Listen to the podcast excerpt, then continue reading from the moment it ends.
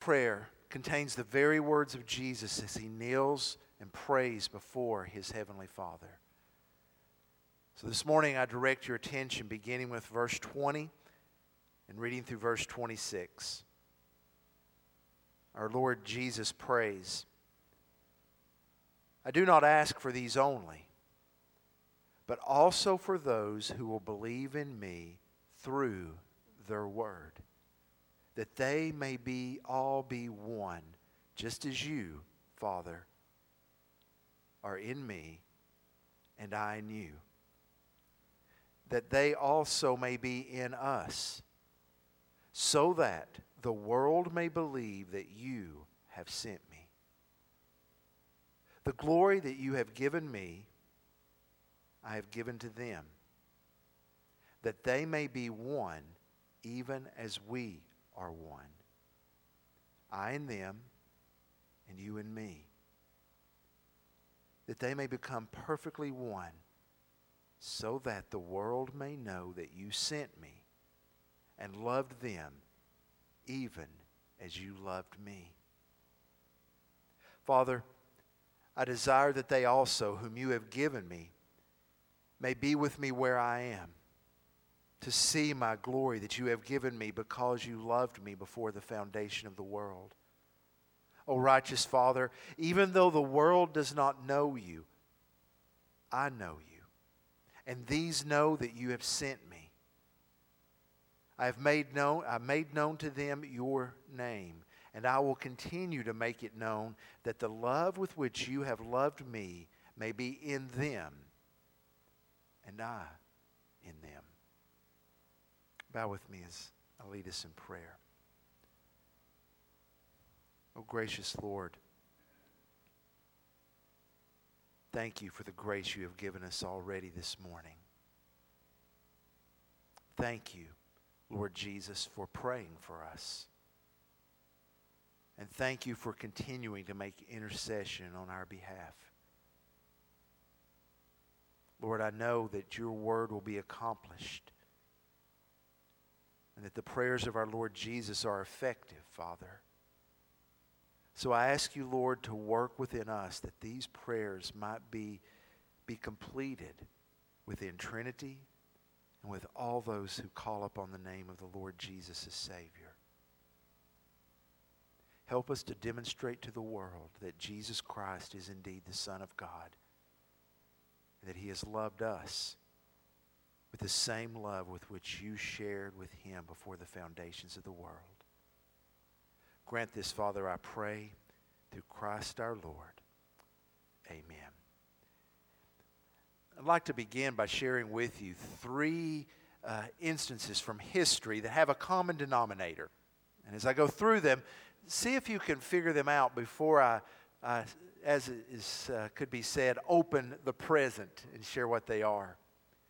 1984 was the year that Michael Jordan came out in the NBA draft. Now, many may debate if he is the greatest player ever to play, but it's hard to deny that he is an incredibly gifted basketball player. Many are surprised to find out that he was not drafted first or even second in that year's draft. Michael Jordan was the third overall draft pick that year. The Houston Rockets selected Hakeem Olajuwon, not a bad draft pick by any means. But it's the Portland Trailblazers that have often kicked themselves for taking Sam Bowie over Michael Jordan. Instance number two. I have no doubt that the vast majority of the world has heard of Apple Computer. Apple Computer began in a garage in 1976. Now, most people have heard of the two Steves, Steve Jobs and Steve Wozniak, who founded Apple. But what is often forgotten is that there was a third founder of Apple, a man by the name of Ronald Wayne. Ronald Wayne wrote the first partnership agreement, wrote the manual for the first Apple, and even drew the first Apple logo.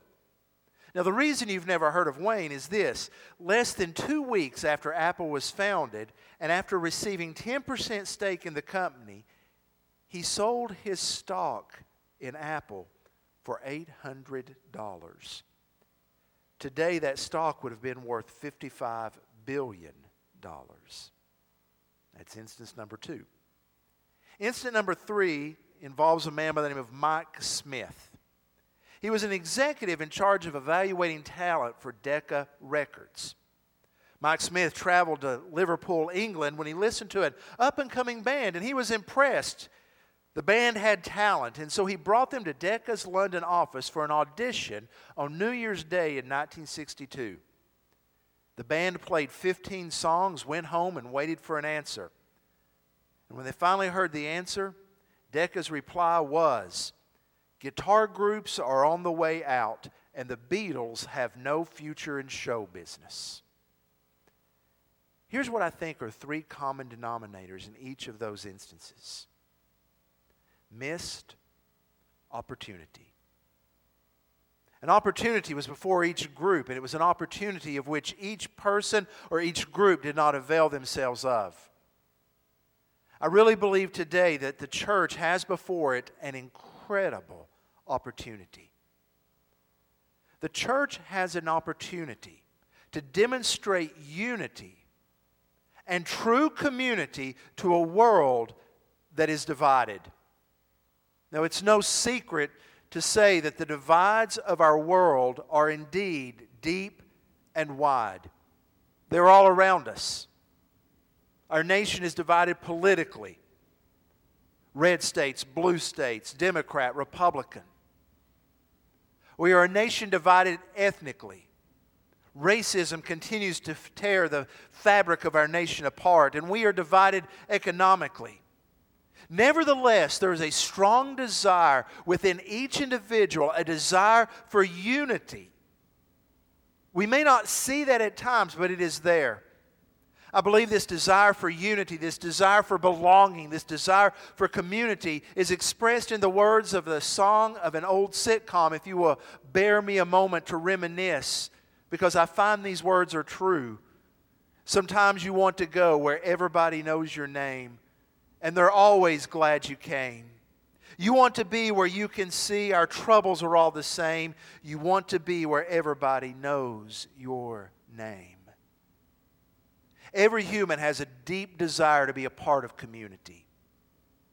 We have that because we are made in the image of God. God who is one, yet three. Unified, yet community. And today, the church has an opportunity that we might demonstrate what true unity is and what true community is about. Jesus prayed for this very thing on the night before he was arrested. As he brings this prayer to a conclusion, he makes three requests. Verses 21 contains two of them. Notice in verse 21, he prays first that his followers would be one.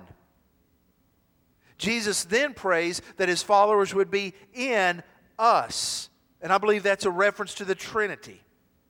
Lord, let my followers be one. Let them be in us. And then in verse 24 is the third request. Notice he prays there, I desire that they also, whom you have given me, that would be the church, may be with me where I am to see my glory. Three main requests that these six verses are built around. One, let them be one. Two, let them be in us. Three, let them be with me that they might see my glory.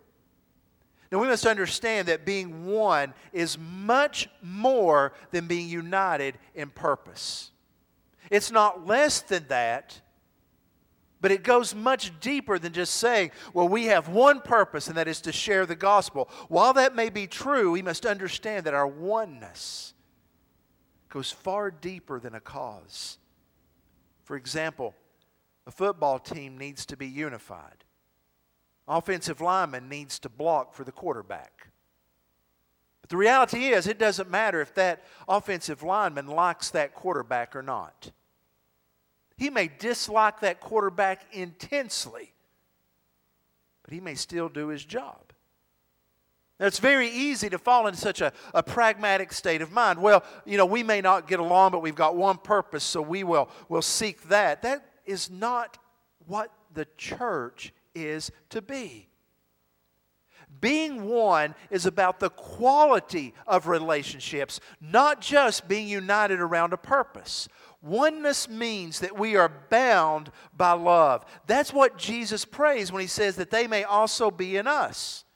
Now, I'm, i must be upfront with you. When I read that prayer request, that they also may be in us, there's much about that I don't understand or comprehend what that means. I do believe it points to the Trinity.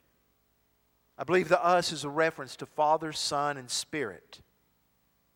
And in the context of praying that the church would be one, I believe it's speaking of the oneness and the quality of relationship shared by the Trinity in all of eternity. Think for a moment about the oneness of the Trinity. Now, once again, when we talk about the Trinity, we recognize that we are treading on mysterious and holy ground. Three, yet one. Father, Son, and Spirit dwelling in eternal unity, in eternal relationships. But think about what their relationship for all eternity has been characterized by love and joy. The Trinity is characterized by never ending love, never ending joy. And because it is eternal, because it is stretched not only into the past but always in the future, that means that the Trinity is marked by always growing and expanding love, always growing and expanding joy. And, church, Jesus is praying that you and I would be a part of that love and a part of that joy, not only dwelling in it individually, but it's sharing and experiencing that with one another. And that love and joy is a precursor, a, a, trailer, a preview of coming attractions. Because notice in verse 24 what he prays Lord, let them be with me that they might see my glory. Now, in many ways, verse 24 references back to the statement Jesus prayed in verse 5. Look at that. He says, I glorified you on earth, having accomplished the work which you gave me to do. So now, Father, I want them to be with me where I am so they may see my glory. This is looking forward, I believe, to a glorious day when we will be with him forever. The glory that we experience of the Lord now is simply like an appetizer before the main course. Jesus revealed this to the disciples the Mount of Transfiguration, for example, where they saw his magnificent presence and it was so wonderful. Peter says, Let us build three tabernacles here. John, under the inspiration of the Holy Spirit, wrote more about this. On the screen, you'll see 1 John chapter 3, verse 2, where it's written, Beloved, we are God's children now. And what we will be has not yet appeared. And, but we know that when he appears, we shall be like him. Why? Because we shall see him as he is. The glorious promise of being with the Lord. John 14, 6, 1 through 6, where Jesus says, In my house are many mansions, many dwelling places. If it were not so, I would not have told you. But I'm telling you this so that you will be with me. You see, the love and the joy that we are to share with one another as we are one in the Trinity simply points us to the greater revelation of that glory that will be ours on the day the Lord Jesus returns. But understand that this, this precursor of joy and peace is not just about the future. It's to be taking place now so that we will be a witness to the world. There is far more at stake in the church's unity and oneness than we realize. And there's far more at stake if we fail to strive to be one. Notice why Jesus prays these things. See, there's a reason, there's a desired outcome. Verse 21 and verse 23 point to the reason Jesus prays that we will be one and be in Him. I draw your attention to two words so that. When you read those words, it's pointing to purpose. Do this so that this will happen. So, what is the desired outcome of us being one and of us dwelling in the joy and the love of the Trinity, verse 21, so that the world may believe that you have sent me. Same thing is found in verse 23, but it's expanded. He says, I and them, and you and me, that they may become perfectly one, so that the world may know that you sent me. Now, here's where it's expanded and loved them even as you loved me. In other words, as the church lives the oneness and the unity of which Jesus prayed here, the world will see and come to believe that Jesus is the Son of God. That means that our unity will be observable. It means the world, as it looks at the church, even as it hates and persecutes the church, will see a quality of relationship and community of which it desires and recognizes as being otherworldly. Our unity is either a stepping stone or a stumbling block to an unbelieving world. Our oneness either gives credibility to the gospel or it undermines it. Almost 30 or 40 years ago, it is now, the two countries of England and France decided they would engage in a joint operation to build a tunnel underneath the English Channel. The Chunnel, as it is called. It was meant to be a, a, demonstration of the unity between two nations. As walls were coming down, the Chunnel was meant to represent what happens when two countries work together for the mutual and common good. And it truly is an engineering feat. The Chunnel is 31 miles long, and 23 miles of it is underneath the English Channel. It appears like they succeeded, didn't it? Not really. The completion of the task only gave a superficial witness to their unity. You see, when the Chunnel was built, there were two, two, uh, two groups working there was the financial group and the engineering group. And each group had two sides a French side and an English side.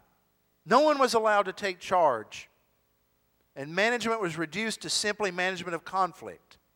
It said there was a lot of, of yelling. They weren't geared to solve problems. The English yelled at the French in English, the French yelled at the English in French. Problems were lack of shared standards. The two countries had a different word for everything. The French had their own accounting system, so did the English. The French ran on 380 volts, the British ran on 420. Instruction manuals were printed bilingually, and there were even two different standards used to measure sea level. The desired unity, but couldn't agree on the same standard. That's not a problem for the church. You see, we come to the scripture and say, what is our standard for unity? What is our measurement? It's, it's the Trinity. That's how our unity is measured. So, our unity is to be more than just this superficial, we all get along. The oneness of the body of Christ is meant to be evidence of the reality of Jesus. And it's also meant to be a demonstration of the love of Jesus. This is emphasized in verses 23 and 24. Notice as he expands this idea that the credibility of the gospel is at stake in the oneness and the unity of the world, but also is our testimony of the love of God. He says, Father, verse 24, I desire that they also, whom you have given me, may be with me where I am, to see my glory that you have given me, because you loved me before the foundation of the world. Now, this idea is that God shared with Jesus the glory he had before the foundation of the world because he loved Jesus. But he is also saying that he is sharing that glory with us. When the church is one and is united, and is a community that is striving to be what God intends, we are like a billboard proclaiming the love of God. It's very exciting to really see that on the horizon the pandemic will come to an end. That's on the horizon. When it will be exactly, I don't know, but I believe it's on the horizon. But I've shared with you before that the COVID pandemic of 2020 is not the first pandemic to impact the world. By far. In AD 165, a plague struck the world and killed one third to one fourth of the population. 100 years later, two, around 265, another plague struck the world, and historians and epidemiologists estimate that 5,000 people died a day. Now, the reason I mention these two pandemics particularly is this. In each of those times, Christianity grew exponentially. Sociologists and religious historians have asked why. Why was it that in the midst of two pandemics in the early church, the church grew? And the conclusion reached was this because in the midst of the pandemic, when people were scattering and fleeing, the church demonstrated love for those who were dying and those who were sick. I'd remind you there were no hospitals then. Hospitals came al- along centuries after this. Any care was given within a person's home, and that care was given usually by friends or family members. And if you were well off enough, maybe a physician like Dr. Luke, but for the most part, you were on your own. Tertullian was a church historian of this time period writing about what happened in the first pandemic, he wrote, and you'll see his words up on the screen It is our care of the helpless, our practice of loving kindness that brands us in the eyes of many of our opponents. opponents. Only look, they say. Look how they love one another. That's what made the difference. That was one of the reasons the church began to grow. It was a community of love that, in the midst of disaster and tragedy, continued to love. At stake in the church is the belief that Jesus is the Son of God and the authenticity of his love. So, how do we get there? How can we love like we should? And how can we be one as Jesus prayed? The very fact that Jesus asked this on our behalf tells me that the origin of this is supernatural. To love in such a way is beyond our human ability.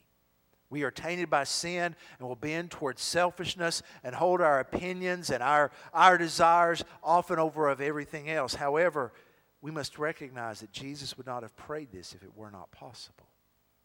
And because it is a supernatural work, you and I must must be abiding in Christ in order to grow in Christ. Draw your attention to the text at the end of verse 21, where he says, They may be in us. Notice in verse 22, he says, The glory that you have given me, I've given to them, that they may be one, even as we are one. Now, that language of being in that is used at the end of verse 21 should be familiar. There should be a, a, little bit of a, a bell going off in the back of your mind because Jesus has used such language previously in the Gospel of John. In John 15, he talked about the vine and the branches and being in him.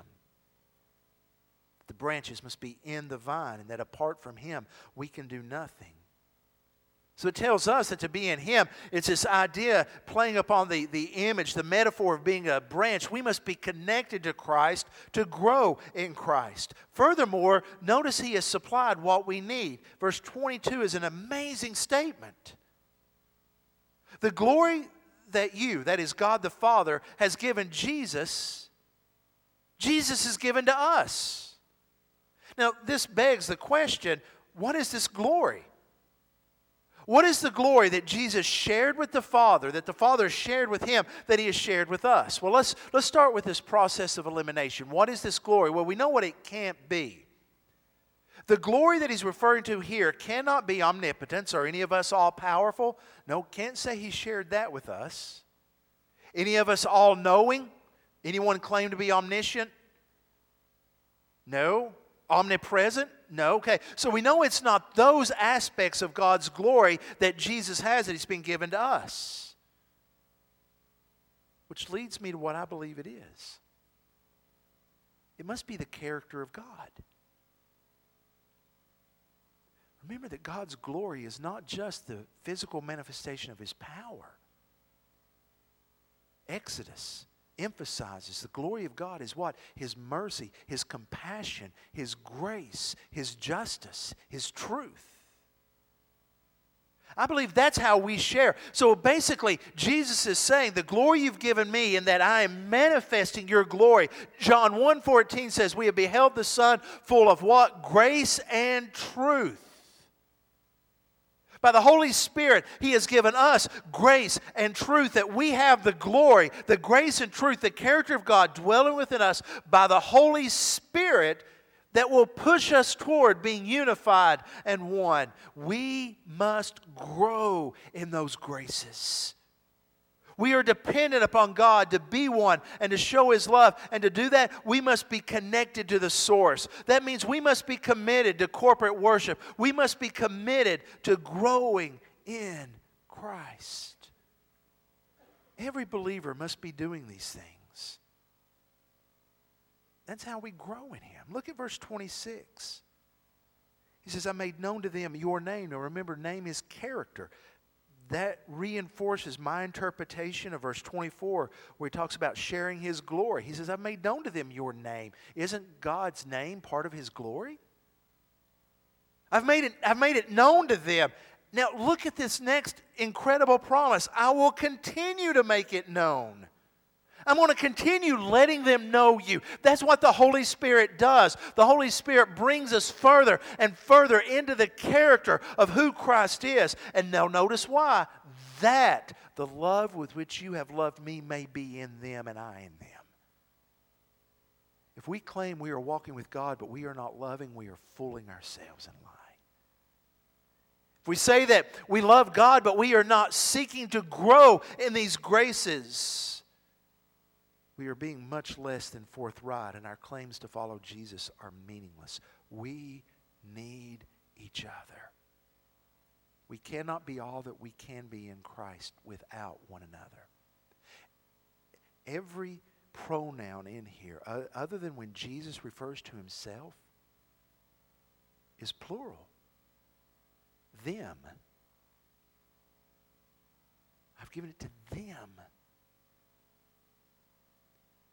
you know, we will attain more of Christ living together. And when I say that, being a part of a community is what I mean. In his book Outliers, Malcolm Gladwell tells the story of a young man by the name of Christopher Langan. Christopher Langan had an IQ of 195. Now, let me give you a little perspective. Einstein's IQ was 150. Langan, Langan often would sit down before taking a foreign language test, skim the textbook for two to three minutes, and then ace the test. He got a perfect score on his SAT, even though he fell asleep while taking it. But he ended up working on a horse farm in rural Missouri. Now, understand, nothing wrong with working on a horse farm. Hard work. But I think we would all agree that we would expect more from someone with an IQ of 195. What happened? Gladwell summed it up like this. He said Langan never had a community to help him capitalize on his gifts. He had to make his way alone, and no one, not rock stars, not athletes, not software billionaires, not even geniuses, ever make it alone. That's why Satan strikes at the unity of the church. That's why he strikes and works to cause division. So the question is how can we counteract the strategies of Satan? First, it means we must commit that as we can, we begin to gather in groups to build community. Gathering in worship is good. But if you truly want to be connected, you need to be in a Sunday school class getting to know people. learning what it is to open your life and to share life in Christ. Now, that means practicing forgiveness. I am not naive. I've been in the ministry long enough to know people get their feelings hurt. That's why we must practice forgiveness.